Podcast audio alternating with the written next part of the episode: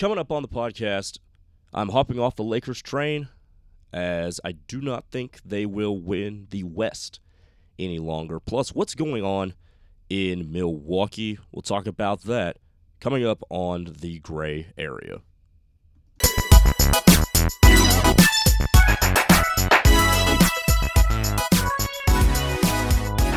All right, we'll get to basketball in just a second, but I'm glad I pushed this off to now in terms of recording this podcast because we have breaking news out of the NFL right as I'm recording this podcast.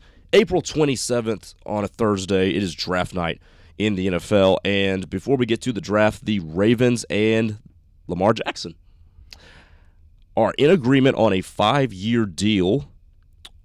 According to Josina Anderson of CBS Sports, it's worth $260 million with 185 million in guarantees. Of course, you want to know how that stacks up to Jalen Hurts. His deal was five years, 255 with 178 guaranteed. And to me, this comes as no surprise. Now, let's go back to the Sunday when we heard that Odell Beckham Jr. was going to Baltimore. That Thursday, because I do a radio show Monday through Thursday night, that Thursday, I went off the air thinking that Lamar was never going to take another snap in a Baltimore Ravens uniform. And that Monday, I came in and said, "This is getting Lamar back to the negotiating table," and I and it's been Lamar going back to Baltimore ever since. Because you don't bring in a guy like Odell Beckham Jr., a veteran, for the kind of money that you gave him with the accomplishments that he's had in his career to run him out there with Tyler Huntley. That's just not how that works. This it's that's not how this works. We'll call it like it is. This was something to make Lamar Jackson happy because the Ravens understood that they would sink into irrelevance if they let Lamar Jackson get away. You can talk about the injuries. You can try to type him as a guy who can't throw from the pocket, even though every scintilla of data will tell you otherwise. You can do a lot of things. Rationalize your way to say, oh, he wants too much money. I'll tell you what. The Ravens will pay anything for a dude that wins th- three fourths of his games. I think the percentage is around 73 point something basically Lamar Jackson has won 75% of his games since he became a starter. And that's what it's about in the NFL is winning games. If you don't win games, we don't give a rip about you. Unless you're the Dallas Cowboys. Unless you're the Cowboys. If you're not winning games, we don't care. And that is every NFL team's worst nightmare is not being cared about. You can't be average at quarterback in this league these days. These teams are too good, especially in the AFC where you have to go up against Mahomes, Burrow, Allen, Herbert, and now Aaron Rodgers, Trevor Lawrence. You can't be average or below average at quarterback, and that's what the Ravens were going to be. Tyler Huntley is not an approximation of Lamar Jackson. He's just not. He's a dude that can run around, throw a little bit, but their offense is severely limited with him at quarterback compared to Lamar Jackson. It's just not the same. And to avoid sinking into that chasm of nothingness, where you might win five, maybe six games with the extra game, the Ravens said, let's pay him like a quarterback of his caliber should be paid an MVP, a guy that has won 75% of his starts, and a dude who takes your offense over the top. You talk about some of the blown leads that the Baltimore Ravens had last year. A lot of those were the were due to the fact that they couldn't stop anybody. You know who has no bearing on that? Lamar Jackson. It's just that simple. And what happened was Lamar saw he didn't really have a market outside of Baltimore the Ravens saw they weren't really in a good position without Lamar. So you meet in the middle. $260 million contract, highest paid player in NFL history. Lamar backs off of the guaranteed contract that he wanted. Instead, he gets himself 185 guaranteed.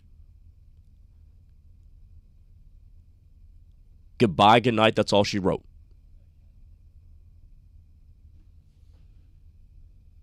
And now the Ravens are going to be in the discussion of where they lie in the hierarchy of the AFC. I'll tell you what I think. I would project them to win the AFC North right now. Pre draft, I think they win the AFC North. I don't trust Cincinnati's defense. They have no corners. Both of their safeties left in free agency. Jessie Bates is a Falcon, Vonn Bell is a Panther. I know they have protection for Burrow, and they still have all those weapons. Great. Can they stop anybody? I don't know that. And Baltimore always plays them tough, even with Tyler Huntley at quarterback. So I'm telling you right now, I think Baltimore wins the AFC West and goes into the NFL playoffs, the AFC playoffs, as a two seed. I think of the four projected division winners, they'd be the two. And depending on what they get in the draft, I wouldn't be shocked if they were the one. That's how much having Lamar Jackson there does for you. And I know all the Ravens fans were saying, oh, well, if Lamar wants a guaranteed contract, you know what? Let him go find it somewhere else. We'll be just fine. No, you were not going to be, you dummies. No, you weren't you would have run Tyler Huntley out there, and at best, you would have won six games. That's how much Lamar Jackson means. That's what having a an elite quarterback does for you in the NFL th- these days. The Chiefs are a different story without Pat Mahomes. Gardner Minshew, we found out, was no approximation of Jalen Hurts. The Eagles stumbled to the finish line the regular season when they lost Jalen Hurts. Just look at the Eagles. There's Exhibit A right there. If you think, uh, maybe we can get away with not paying, no, you can't. No, you can't. Not everybody has the schematics and the system of the 49ers to just throw any quarterback in there and still win games. It doesn't work like that. The 49ers are the outlier. Even McVay's system couldn't save the Rams. I know there's a lot wrong with them outside of their quarterback. I get it. But when you've got a left tackle in place, you're planning on rebuilding the receiving core, a star corner, two pretty good safeties, and an up and coming one, a middle linebacker who might be top three in the league at that position. Got to take care of your quarterback. And by the way, to all those people who say you can't negotiate a contract without an agent, I think the Ravens are exhibit A.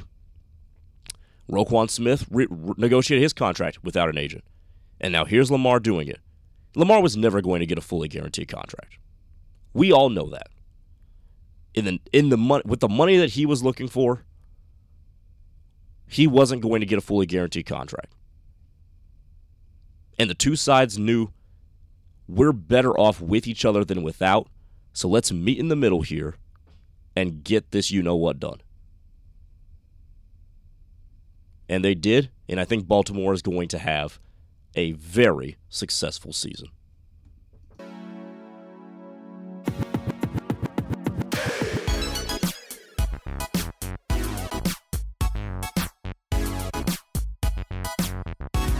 Okay, now to the NBA playoffs.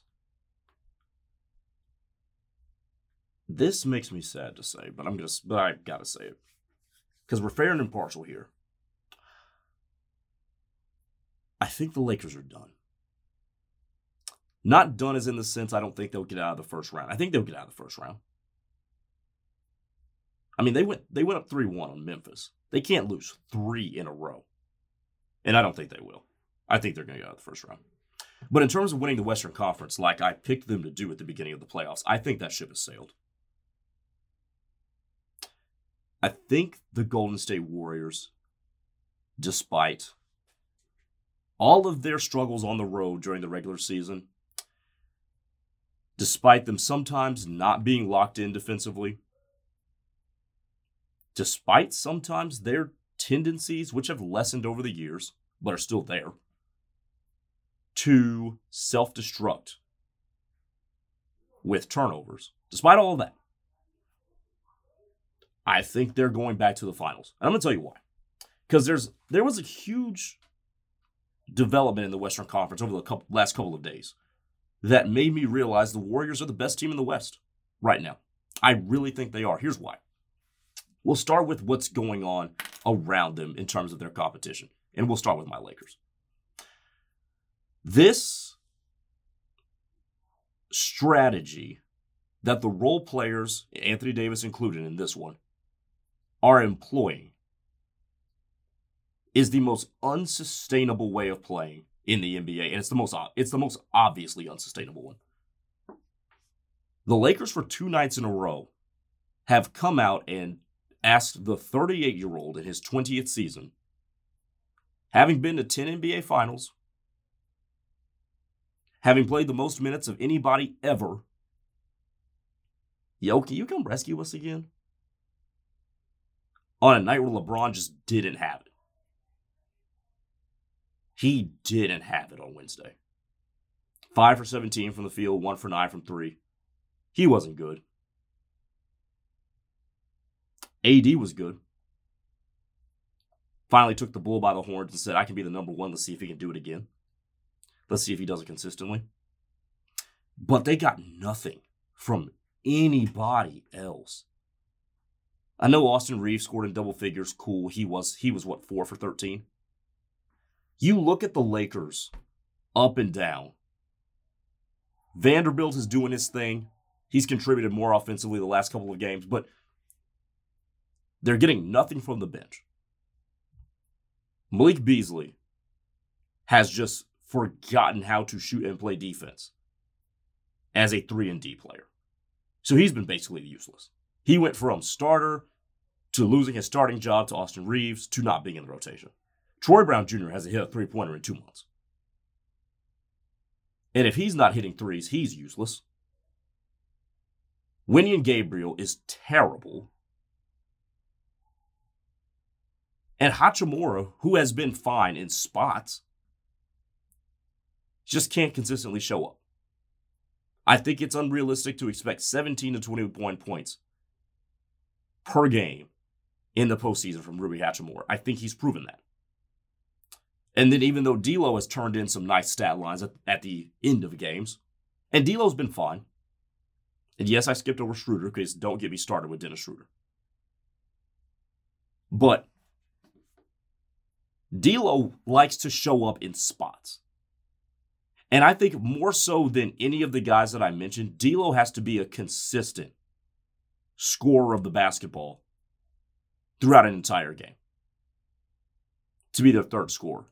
I know Austin Reaves has kind of filled that spot, but not really because Austin Reaves still has his limitations. But the Lakers have to rely on D'Lo and AD when LeBron's off the floor, and they have sputtered without LeBron on the floor. Just sputtered. And when you're asking that of a guy that's 38 years old in year 20, I don't think that's sustainable. I think it's good enough to get over Memphis. I think they'll I think they'll beat Memphis in game 6 on Friday night back in LA. I think they'll beat Memphis, close out the Grizzlies. Bye bye, Dillon Brooks. Have fun in Houston. Where you're going to play next year. Houston, Detroit, one of those kind of teams. Not a contender. But I think in the second round, when they have to play presumably Golden State, I think that's going to be a huge disadvantage if they don't get anything from anybody else. So that's the Lakers side of things. Um, the the Nuggets are the one seed in the West. They just closed out Minnesota. Denver's great. offensively, when everybody's connected together, when Jokic is drawing double teams and spraying it out to anybody else on the floor, whether it be Murray doing his thing, Michael Porter doing his thing as a supplementary piece of those two. Green in the corner hitting threes, Bruce Brown off the bench, uh, KCP. They're a really good offensive team. The matchup I'm concerned about with the Warriors is they don't defend at all. They ain't as bad as the Kings, but they're not good. Jokic never has been much of a defender just because he's a little bit slower, not very agile. Murray doesn't play defense at all, and Porter doesn't even know what defense is. So, if the Lakers, so to speak, because I don't think Denver's getting past the conference finals, just their inability to defend, whether they play the Lakers or the Warriors in the conference finals, I just don't see them getting past them. They don't match up well with LeBron, and AD versus Jokic, quite frankly, I'd take AD if I'm going to be completely honest with you. The Warriors side of things, Golden State's vanquished them in the playoffs before. I don't see anything changing there. They match up a little bit better with Golden State because Looney isn't as versatile of a big as AD is, which defending in the post is going to be their problem with a skilled big. Don't call Karl-Anthony Towns a skilled big. That's a dude that's 7 1 that likes to play like he's six six. And Gobert, yeah, sure. So that's the problem with the Nuggets. And then there's Phoenix, who also advanced out of the first round. They'll play Denver in the second round. Phoenix seems really daunting. You got KD, you got Book, and you got CP3. And nothing else. The Suns are the most top heavy team I've ever seen in my life and that includes the Brooklyn Nets when they tried to bring over KD. I mean, not KD. Um, Paul Pierce, KG, all those guys from Boston. I think Jason Terry was in there as well. That was a top heavy team. KD, Kyrie, and James Harden was a top heavy team. This is an even more top heavy team. They get nothing from their bench. DeAndre Ayton, in spurts, he's almost their version of D'Angelo Russell in the way that he'll just show up when he wants to and then disappear. And in game number five, the closeout game against the Clippers, they got nothing from Torrey Craig. They're literally one bad Torrey Craig night away from potentially falling down 2 0 in a series. If Torrey Craig, just one night, you're down 2 0, game's going back to Phoenix, series is going back to Phoenix for game three. Torrey Craig's been balling. You, I know you lost the first two games on the road of a series. Say Denver next next uh, series. Torrey Craig's given you 14. He's given you 16 in game two, even though you lost both games. You are one Torrey Craig bad game away from falling down 3 0. Yikes. And but that's the Phoenix Suns predicament right now. They get nothing from their bench and they only really get something from three guys. And those three guys are all in the top 10 in minutes played per game in the championship game. I mean, in the playoffs. And that includes KD, who I believe is number two. He might be number one. That includes KD, who has a history with hamstrings, knees, and a torn Achilles. That includes CP3, whose hamstrings always give out late in the playoffs, and Book, who also has a hamstring problem from time to time. Either they're going to burn out, which is the most likely scenario, Either they're going to burn out or somebody's going to get hurt. They're playing too many minutes. KD and Book are both averaging, I believe, 41, 42 points a game. Unsustainable. Chris Paul is up there in the 38 to 40 range. He's 36 years old and declining rapidly. It's unsustainable. And when you go through all of that, that leaves the Golden State Warriors. It that that's what you you're left with the Warriors. And if Golden State just does Golden State things, hit big shots, win the three point battle like they did last night against Sacramento, that being Wednesday night. And defend at somewhat of a high level, Golden State's going to go back to the NBA Finals. Remember this Golden State is the only team that hasn't messed something up late in games in the postseason. Every other team we've seen in one way or another collapse. Denver's blown a lead to Minnesota that extended the series to game five. Look in the East. Milwaukee got closed out by Miami because they lost back to back games in which they couldn't finish games out. Blow, blowing leads in the fourth quarter. I think one was like seven points in game four. And then in game five, it was a double digit lead that allowed Miami to come back, force the game into overtime, and ultimately eliminate the Bucks. Who were my pick to go to the finals out of the Eastern Conference? Then you have Boston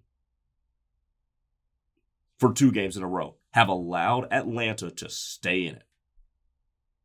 And it ended up in game five with Trae Young hitting a logo shot to extend the series and get the series back to Atlanta for a game six.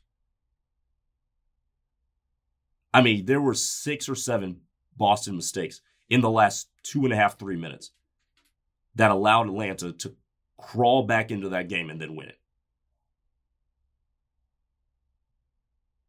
Just unfathomable basketball errors. The Lakers have not always executed in the fourth quarter. It's just been LeBron being LeBron. Golden State's the only team that hasn't messed something up in the fourth quarter. And that's why I think Golden State's going back to the finals. There are veteran teams in this postseason still left. The Nuggets are not young. Baltimore, I mean, Baltimore, Boston is not young, but they're also not old. Miami, I think, is just too limited. The Lakers are too limited. Phoenix is too top heavy.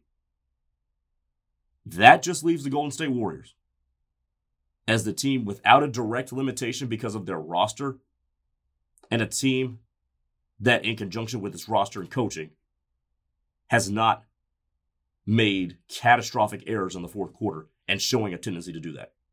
Now, that doesn't mean they've never turned the ball over. It doesn't mean they've never blown a coverage in the fourth quarter.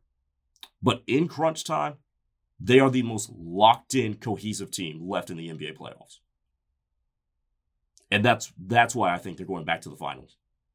Because of that right there. Y'all may want to see this Warriors dynasty, and I'm telling you, I don't think we're there just yet. It's been a it's been an up and down season for them. Injuries, Wiggins had to leave. They've never really figured out how to be great defensively situations with Draymond. But they're together at the right time. They're in, in, in tune with their coach. And I'm telling you, the only team that could keep Golden State out of the out of the NBA Finals, I believe, is the Lakers. And right now, the Lakers have a consistency problem with a lot of guys. They're the only team that can keep Golden State out, but they got to figure that out. Otherwise, you're seeing the Warriors back in the NBA Finals come June 1st. Now, Milwaukee got closed out. One of the teams that I just mentioned that was that was blowing leads. Milwaukee got blown out in a very interesting way. Blown out in the fourth quarter. Exited out of the playoffs. Miami, I believe, is the eighth eighth seed to beat a one. First play-in team to win a series. Remember, the play-in tournament is relatively new. This was a post-COVID thing, so not a whole whole lot, but nevertheless, they're the first team that had to go the play-in route to win a playoff series. And now the Bucks are in a very, very tough place. I talked about this on my radio show the other day. It was, yeah, it was Tuesday, I believe, is when we talked about this. I think this run for this iteration of the Milwaukee Bucks is over. There's changes coming. Number one, the Milwaukee Bucks came into this season as the oldest team in the NFL, in the NBA. 29.8 was the average age. That's old. Giannis is 28 years old, but the rest of the guys, Middleton, I believe, is in his 30s. Jrue Holiday is 31. Ingles is is an older guy. Brook Lopez, even though he was great, runner up for Defensive Player of the Year, he's old too. And first through the fourth quarter, for first through third quarter, these old guys can still play. Oh, but these Milwaukee Bucks are old and injured. Khris Middleton has missed significant time the last two years. Brook Lopez, I believe, had a back surgery last offseason, which delayed his season debut this year. Giannis is coming off of injuries. Jrue Holiday has been nicked up from time to time. These these guys are not just old and full of mileage. They're old and creaky. And you saw with the Milwaukee Bucks over the course of this se- of, of this series with the Miami Heat. Fourth quarter comes, middle of the fourth quarter comes. They started to leak oil. And the Heat, a young, spry, but limited team, was able to take advantage. In game five, Milwaukee outscored Miami by 10 in the third quarter 33 to 23. They were up by 16 going into quarter number four at home. Miami outscores them 32 to 16 in the fourth quarter and then 10 to 8 in overtime. They just couldn't close out the game. Game four, the 56 point performance from Jimmy Butler. Milwaukee. I love how this happens. Milwaukee outscores Miami 32 to 28 in the third quarter. If you look at the flow chart, they were leading by nine, hovering around double digits. At one point, 98 to 85. The Bucks were up 98 to 85 with nine minutes to go in the fourth quarter. The Heat outscore Milwaukee 41 to 25. Even if you're not perpetually injured, when you get older, it's just like it's like a car. Sometimes when a car gets older, it requires more gas to get places. And the gas tank just empties quicker. That's what's happened with the Milwaukee Bucks. It used to be come the middle of the fourth quarter, they were still as physical and as spry as they were in the second. That's how they were in the NBA Finals when they took down Phoenix two years ago. But age is a very interesting concept in how just how fast it can sneak up on you. And that's why I believe this is the final run for this iteration of the Milwaukee Bucks. There's changes coming. I don't know if Middleton's back next year. I think you keep Holiday just because Holiday is such a great point guard, defender of the perimeter, and he's not as injured. He doesn't get injured nearly as much as Khris Middleton does. I think you keep him, particularly because he can score on all three levels, because he is a much improved three point shooter over the course of his career. But I think Middleton's gone. I'm interested to see if they retain Mike Budenholzer. I really, really am. This is a guy who hit a ceiling with Atlanta because he couldn't get past LeBron. They fired him. He went to Milwaukee. They were ready to fire him, and then he won a championship. Y'all remember that? Two years ago. They were ready to fire Mike Budenholzer, and then the Bucks went on a run and won a, won a finals. They're like, well, we got to keep him now. Last year, you had the Khris Middleton injury. We get it. Boston probably was a better team anyway. So you get a pass for that. This year, what happened is inexcusable. Because not only did you lose to an eight seed, not only did you get gentlemen swept by an eight seed, but your fourth quarter collapses were so bad. This is the kind of thing that makes owners and GMs blow the blow the whole situation up. The Clippers were just outmanned by the Phoenix Suns. But if the Clippers were blowing leads like this, with Kawhi and PG playing, if they still were blowing leads and couldn't get out of the first round, there would be no question whether or not Steve Ballmer was blowing that, that team up. I don't know if you blow the whole team up with Milwaukee. I think you try to just get a little bit more pieces around Giannis and keep Jrue Holiday. Grayson Allen has turned himself into a more than capable NBA player. Things I never thought I would say in my life.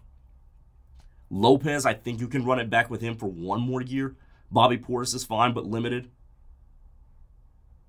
But you've got to get a lot of young guys out there. Jordan Nwora needs to needs to play more. This whole relying on Joe Ingles thing is not going to work over the course of an entire season. I don't think it is. Philly's getting younger. Boston has a lot of guys in their physical prime, and they're good at maneuverability in terms of their roster. Milwaukee now is, for the first time in this era where they're contending, now is forced to figure out how can we remaneuver this roster, get a little bit younger, and still compete. It's a tough challenge. I know it is. The Lakers had to do it to get to a point where they could compete for the playoffs this year. And they did do it. It's hard to do, it's hard to scale which kind of players, what kind of trades to make, how to move off a certain guy. And then you throw in the salary cap, but you're going to have to try. Because this team doesn't have it in the fourth quarter of the playoffs anymore. Coupled with the coaching of Mike Budenholzer, which also was questionable in the fourth quarters of games four and five. They got a title out of this, but they peaked two years ago, physically and in terms of their accomplishments. That was it. This this is it. Go get some more shooters. Go get a couple more three and D guys you can still compete in the Eastern Conference because you're still you're still going to be good in the Eastern Conference. Cleveland has some roster situations to figure out. I don't think they run it back with Jarrett Allen and Evan Mobley, which means they're going to trade Jarrett Allen. And they've probably got to get some more shooters. And get some more guards that aren't undersized. New York is great, but they're limited offensively as well. Julius Randle, they can't find consistency with them you're still going to be in the top four of the Eastern Conference with Giannis Holiday and one more year of Lopez. I believe that. But if your goal is to get back to the NBA Finals, which it should be, not a, not a second round exit, because right now going into next season, you're not better than Philly. And you're certainly not better than Boston. And right now, I don't know if the Bucks are going to be able to make those moves to continue to be better than Philly and Boston. So that's why I think this run of this iteration of the Bucks is officially over. It was it was a good one. They got a championship out of it. And now it's over. All right, that'll do it for this week's episode of the Gray Area Podcast. The NFL Draft is about an hour and 45 minutes away from happening as I get off recording this. We'll recap the draft in next week's episode. Until then, God bless, keep cool, and we will talk to you next week on the Gray Area. This has been the Gray Area Podcast presented by Anchor.